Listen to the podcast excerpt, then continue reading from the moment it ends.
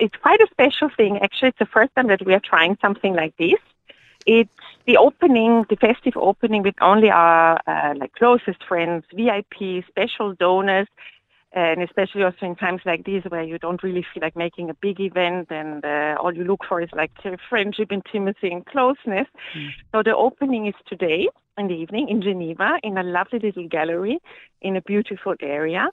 And it's actually the initiative was made by uh, a donor of Keren Kayemet Switzerland in the French-speaking part in Swiss Romand. She is also a photographer and she's already had several exhibitions. Her name is Claude André. That's mm-hmm. her pseudonym uh, that she uses for her exhibition. And she takes pictures of nature, but, uh, you know, like very, very special, you know, like close ups that you don't really realize what it is and it looks totally different from what you what it in the end turns out to be. But it's basically nature, and Keren Kayemet is nature, mm-hmm. also among other things, so many other things. And as we're approaching Tu B'Shvat, as you probably know, on the 25th of January. So we have this opening, uh, this uh, exhibition running for four days, three to four days, and today's the opening. Excellent. And, Let me uh, wait. Yeah. Uh, one thing I don't understand: it's just photographs by one woman, or is it more than just her?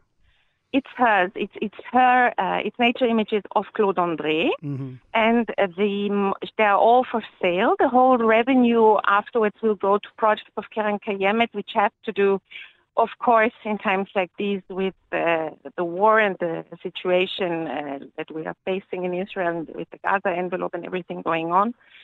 So uh, the revenues will go to these projects, to nature projects in this context and special images she's putting on uh, for sale on an auction. An auction, and that's mm-hmm. actually the thing that we haven't done before.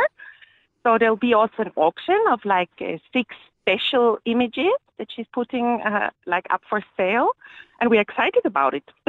It sounds nice. Option. It sounds nice. Nice too. Let me ask you a question though. You say you want to make a small, intimate gathering. Um, are mm-hmm. there fears in Geneva that maybe a bigger uh, event, pro-Israel event, would draw criticism? Uh, first of all, you have to be very careful right now with security, as you mm-hmm. probably know. I mean, uh, like security tells you not to make any big events right now. Mm-hmm. So we also, of course, uh, we're expecting like some uh, 50 to 60 people in this gallery tonight. And on the rest of the days, it will be like a coming and going, of course. But we, of course, have security. It, uh, right now, a big event is kind of out of the question. And uh, in the context of Tu B'Shvat also, uh, we thought uh, that this is like the right way to go ahead. We had it planned before, actually, of course, already the 7th of October. Mm. But, uh, you know, with all that happened, we feel that it's kind of really appropriate to do it like this, like uh, it's mm-hmm. it's rather intimate. Like 50 to 60 people is it's an intimate thing.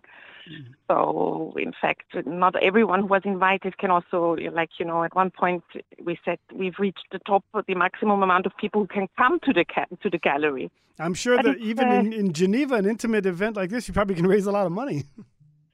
Uh, well, I we hope so. we will see. You know, the auction. It's really that's quite exciting because you know you start with a beginning with a price in the beginning, and then you see how it goes up. And um, well, it's uh, it's surely also about this, but also about the like indicating, after all, still Tu B'Shvat is approaching, and it's mm-hmm. the holiday of Keren Kayemet.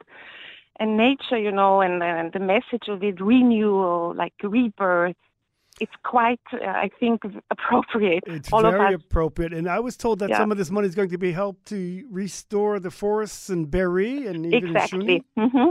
So it is, of course, related, like I already mentioned before, in a way that, uh, like on the 7th of October and also in the aftermath and until now, of course, uh, the area of Be'eri Forest in the Gaza envelope where there was this the Nova Music Festival, mm-hmm. uh, like apart from the human loss and the tragedies and the, the, terrible events that happened there. Also, nature, of course, suffered. Trees were like burned, and then the whole area needs rehabilitation.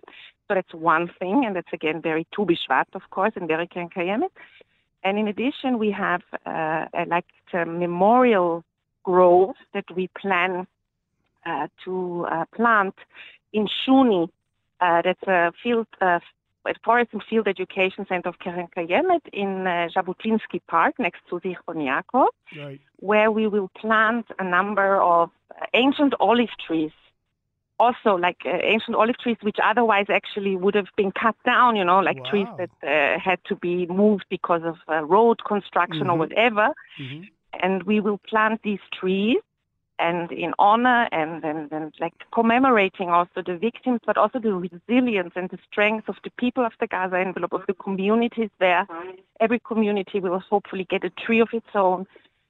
You know, it's like just talking about it makes me well, it's, it's very moving. It's, uh, it's it sounds absolutely wonderful, Yehudit, and and uh, good luck with your auction.